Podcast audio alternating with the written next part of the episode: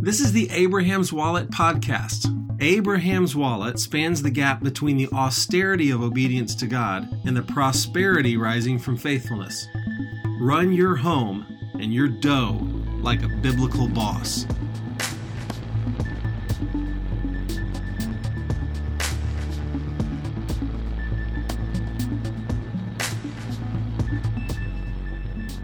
How y'all doing, ant lovers? Do you remember last week when I was talking about building wealth and I said to you that you were, you know, going to have to get a job and some other stuff? Well, I do remember that. And this week I am coming back at you with part two of my series entitled Build Wealth Like an Ant. Part two Store Provisions in Autumn, aka Save and Invest. So I remember promising myself surreptitiously back when when I spoke to you last, someday I'll record a second part to that series about building wealth like the proverbial ant written about in the ancient scrolls in the Middle East. That was a golden day and a daring vow, but I have come to you today to fulfill on that vow. Thanks for always making good on your word, me. Well, most of the time. So, are y'all ready for a good old fashioned finance lesson? I'm jonesing for one myself. I can't wait for one. So here we go. Let's say there's two ants, both out working hard like diligent anthropomorphic students of King Solomon. But these ants aren't doing the same thing with what their hard work produces. That is where things are going to get wild. Okay, ant number one, let's call him Cornelius gathers bits of leaves and such, and he puts them in a big pile outside the old ant hill. Can you picture it? Okay. Ant number two, his name is Woodrow. He does the same day labor, but he's found a repository for his tidbits. You see, every day Woodrow has a deal with the beetles. They add seven leaf bits to his pile for every hundred he drops off. Why would they do this for Woodrow? Because, my friend, the beetles are lending Woodrow's foraged forest fortunes out and making money off of them in doing so. So they're more than happy to share their profits with Woodrow. Cornelius and Woodrow do the same amount of work for the same wages, but after 20 years, these ants are really into intermittent fasting and the latest longevity trends. They listen to the Tim Ferriss podcast. So after 20 years, Woodrow, who is earning a return on his pile, has 4,387 leaf bits, but Cornelius only has 2,000 leaf bits. Who's the drip now, Cornelius? Yeah, that's what I thought. Now, which ant's progeny, as some ants may have up to 150 million babies over a lifetime, did you know that? Do you think is better set up for college and a new home when they get married? Duh, it's Woodrow's. You know it. So many weddings. So very many weddings. So consider Woodrow's ways, gentlemen, for he understands a simple principle called compound interest. You guys have heard me talk about it before, and that is one of the focuses of what we're going to talk about in this here podcast today. That's the full story behind Proverbs 6 8. Last time, when I talked about the importance of working hard, uh, i.e., working a job while it's summer, that's good and important. But if you follow that advice, something crazy is going to happen to you. You're going to earn some money, either as an employee or working for yourself. This is a significant uh, thing. So celebrate. Go get yourself some white corn tortilla chips and eat them. But at the point of making money, you, my friend, are only halfway done with the task of storing up provisions. The second half of this equation is put that hard earned money that you've made in a place where it can grow. Because we, like we also covered last episode, are going to be working for a good long while. And it really matters where the money sits when it sits for a good long while. So, how about an example? Okay, I'll talk in human money terms this time instead of leaf bits. So, what if starting at age 25, you could save $100 per month for 10 years and then you were completely finished saving until you retired at age 65? Or you could wait and start saving 100 bucks per month when you were 35 and then keep saving 100 bucks every single month until you turn 65. Let's say that you can earn 10% returns on your money either way because we like nice round numbers. Okay, that's 10 years of saving early versus 30 years of saving late. Do you dig? Okay. If you were the guy who saved early and stopped, you would have $357,433 at retirement.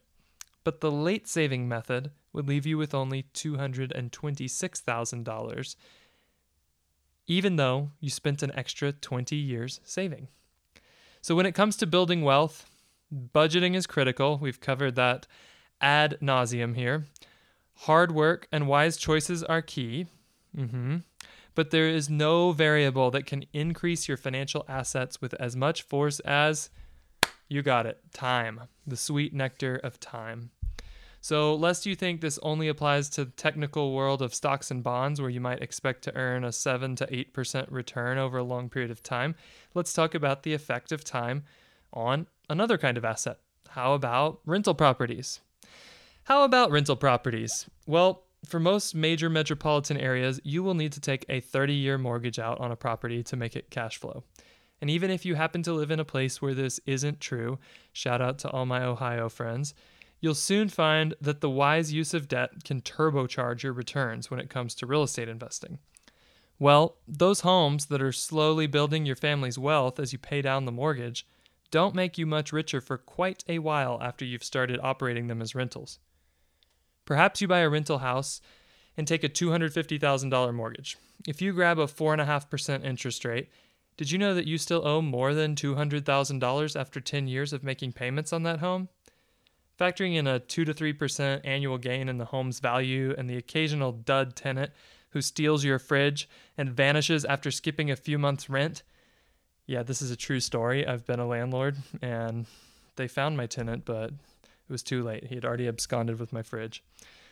Um, despite all that, real estate is a slow grind that pays dividends to the man who invests early and enjoys the impact of time on his investment. 30 years in, when those properties are paid off and fully rented, you're sitting on some serious assets. I'm not going to lie, guys, I'm open to a big uh, sitting on your big fat assets joke here. I, I haven't got one, but if anybody is listening and would like to send one in, call us on the hotline. Okay.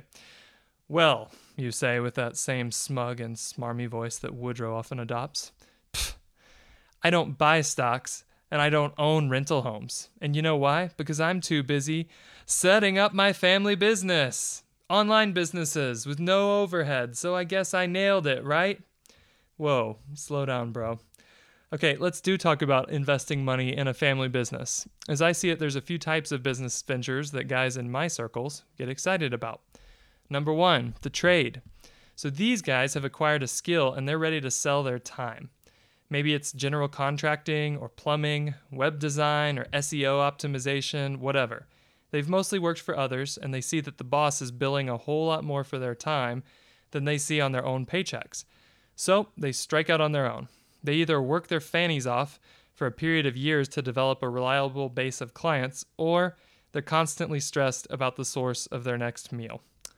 The ones who are successful, much like our real estate and stock investor, put in years of, you guessed it, time to create the goodwill that now powers a business that makes naive onlookers say things like, being a plumber is a better option than going to college. The ones who aren't successful usually jumped in with too small a time frame in mind and had to skip the building phase to try and make a quick buck.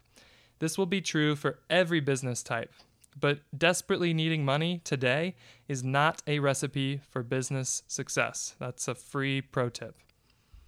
Okay, business type number two the startup. So you've created an amazing social network for dogs, and you can't wait to pitch your new concept to all the happening venture capitalists that Silicon Valley has to offer. Once funded, you're ready to lease office space. You've already picked out the ping pong table where your developers will piss away half the hours you're paying them for so that they can make your unicorn come to life. Stories like Instagram and Uber have you dreaming that your idea can become the next big thing. Side note, my dear brothers, how I wish nobody ever fancied being the next big thing. But I must remind you that big venture capital funds, the guys who are ostensibly the best at picking winners and coaching them to success, they plan on one out of every 10 investments to even be profitable. and they invest in, on average, two out of every hundred companies that they look into. These odds are not great. One in 500 so far. So that's people who have an idea, get it off the ground, and put something in, together to pitch. So, further, if you do manage to drum up some investment, even if it's only from your friends and family, you can bet that your investors will want to see your own neck on the line in the form of your life savings. So, despite its ability to turn a dweeb into the CEO of Facebook, and yes, that really did happen, the startup path is possibly the least secure road to building wealth.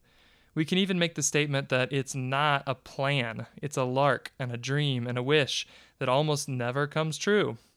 And for those rare lotto winners who do make it through the gauntlet, almost all of them can point to a serious investment of time and money and effort as the key ingredients to their success, not a whiz bang idea.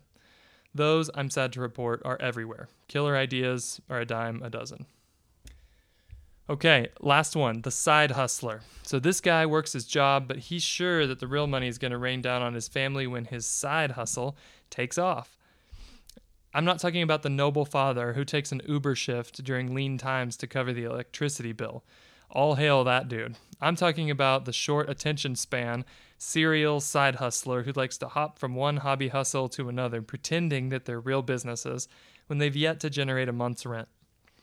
This guy usually ends up le- learning a whole lot of useful things, like how to throw an axe, how to sew shoes.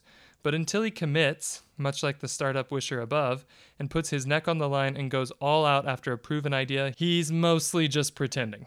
You see, building a successful business takes sustained effort over long periods of time, and most of us just can't swing that with the leftovers after working a job, parenting children, and leading families before you get too wound up about my seeming like a big negative pile of poo poo re business ownership, and I have to admit, I do seem to have a bit of a negative attitude towards this stuff today.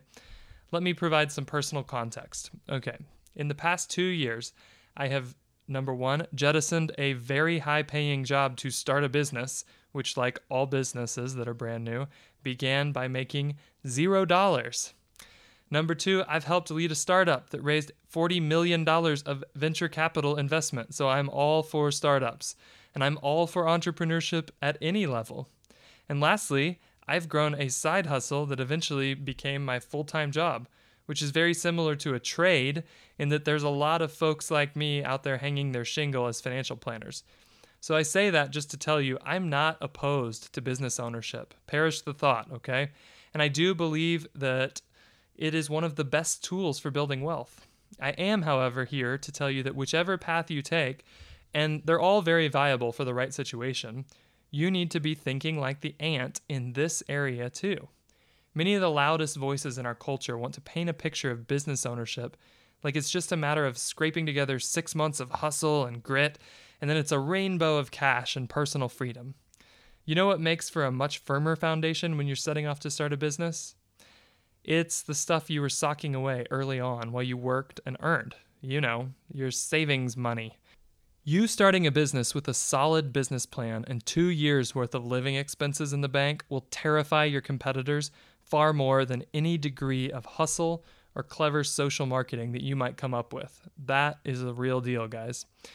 If you save early and often and take cues from our friend Woodrow the Ant, you can build runway for all kinds of endeavors. Those endeavors should help you jump your family to the next level of economic freedom and influence, whether it's business or investments. But, my boy, if you try to skip the earlier stage of faithful work and the spending, saving, and giving that goes with it, your time in the next level will be short lived. You will be like Mercury, flying too close to the sun with his waxen wings. So, like I said, I like to think about all these things as compounding interest.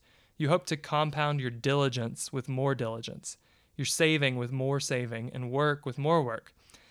Yes, this may mean that you're stuck in a job that you don't love right now for a little bit longer. But you find a way to work your budget so that you can stick, take a deep breath, the full $19,000 limit into your employer's 401k plan. Or you may be working towards starting a business venture, so you place that money in a safe short term investment like a CD or money market fund, while simultaneously opting to drive cheap cars and live in a lesser apartment because you know that time is more important than just about anything when it comes to achieving your financial goals, etc., etc. You get the idea. Don't bail out from the faithfulness you've begun to pursue to go chase a short term fantasy. Whatever it is that you've got your eyes on, I want you guys to hear me encouraging you to play for the win and sacrifice now, like Woodrow, that you may end up putting them dollars to work in the service of your vision, your family, and your king right away. So until next time, I'm Mark Parrott, and this is Abraham's.